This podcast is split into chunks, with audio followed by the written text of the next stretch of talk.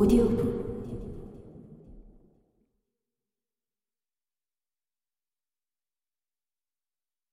3장 물기둥 여인숙.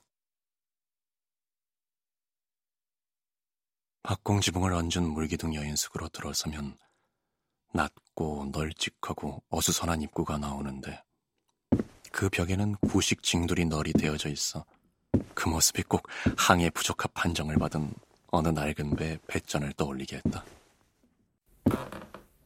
한쪽 벽면에는 아주 큰 유화 한 점이 걸려 있었는데 온통 그을려 온전한 데라고는 없고 밝기가 제각각인 교차하는 불빛들에 의지해 봐야 해서 계획적으로 누차 방문에 공들여 관찰하고 이웃들을 만나 꼼꼼히 물어보지 않는 한 무엇을 그린 그림인지 대강이라도 알아차릴 수 없을 터였다.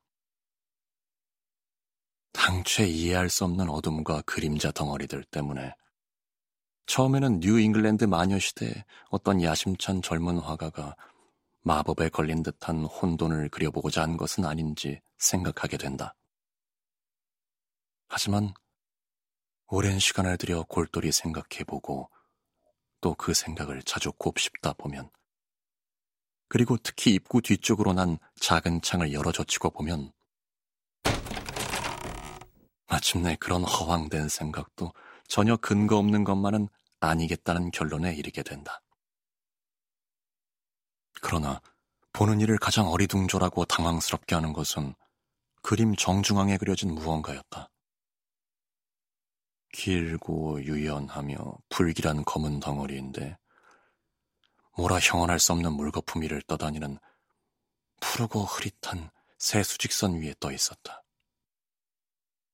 신경질적인 사람의 마음을 어지럽히고도 남을 참으로 축축하고 우중충하고 질척거리는 그림이었다. 그럼에도 거기서는 막연하면서도 절반쯤 완성된 뭐라 상상하기조차 어려운 모종의 숭고함이 느껴졌고 이는 보는 이를 그 앞에서 완전히 얼어붙게 해 그 기이한 그림의 정체를 알아내고야 말겠다고 절로 맹세하게끔 만들었다. 이따금 명석한 하지만 하 결국엔 기만적인 생각들이 머릿속을 재빨리 스치고 지나간다. 돌풍이 불어오는 한밤중에 흑해를 그린 것이다.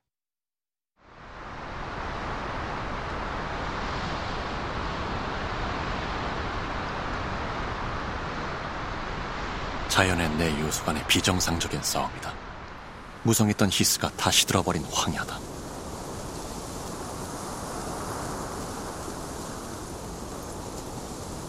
히페르보레이 사람들이 맞이한 겨울의 광경이다.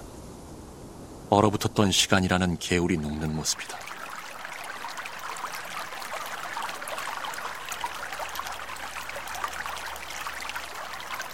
하지만 이 모든 공상도 결국엔 그림 한가운데 자리한 불길한 그것에 굴복하고 만다.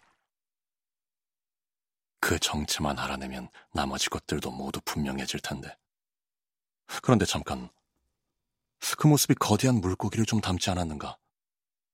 그것도 저 거대한 리바이어던을. 요컨대 화가의 의도는 이런 것 같았다.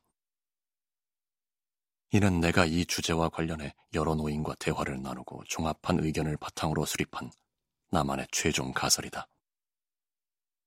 이 그림은 혼고주로 떠났다가 강력한 허리케인을 만난 포경선을 그린 것이다.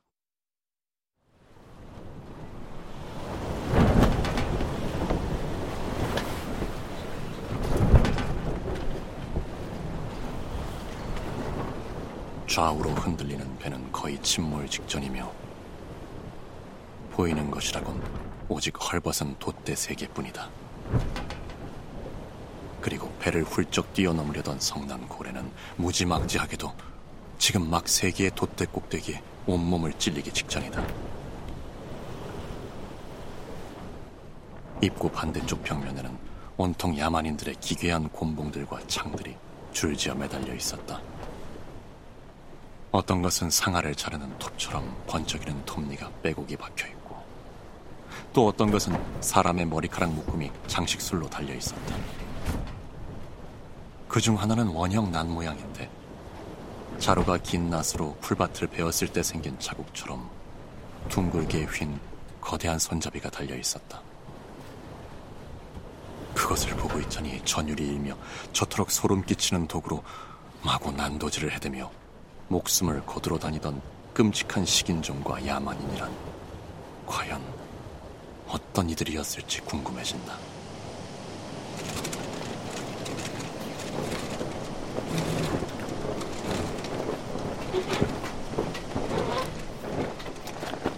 이것들 사이에는 낡고 녹이 선 고래잡이 창들과 온통 부서지고 변형된 작살들도 섞여 있었다. 그 중에는 사연 많은 무기들도 있었다. 지금은 심하게 굽었지만 한때는 길었던 이 창으로 50년 전 네이선 스웨이는 해가 뜨고 질 동안에 고래 15마리를 잡았다.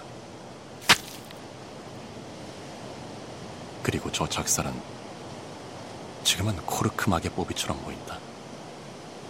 자바해에서 던져져 고래가 달아나는 바람에 함께 사라졌었는데 그 고래는 수년 후 블랑코 곳에서 죽임을 당하고 만다. 작살이 맨 처음 꽂혔던 곳은 꼬리끼였으나 그것은 사람의 몸 안에 머무르며 계속해서 움직이는 바늘처럼 고래 뱃속을 40피트나 이동한 후 마침내 등의 혹속에 파묻힌 채로 발견됐다.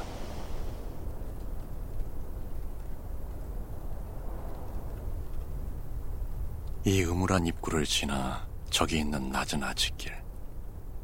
예전에는 분명 벽난로들로 둘러싸인 거대한 중앙 굴뚝이 있었을 길을 가로질러 가면 공영 휴게실에 도착한다.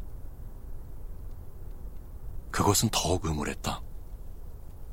육중한 들보는 머리 위로 너무 낮게 내려와 있었고 활 아래 널빤지는 하도 낡고 울룩불룩 튀어나와 있어서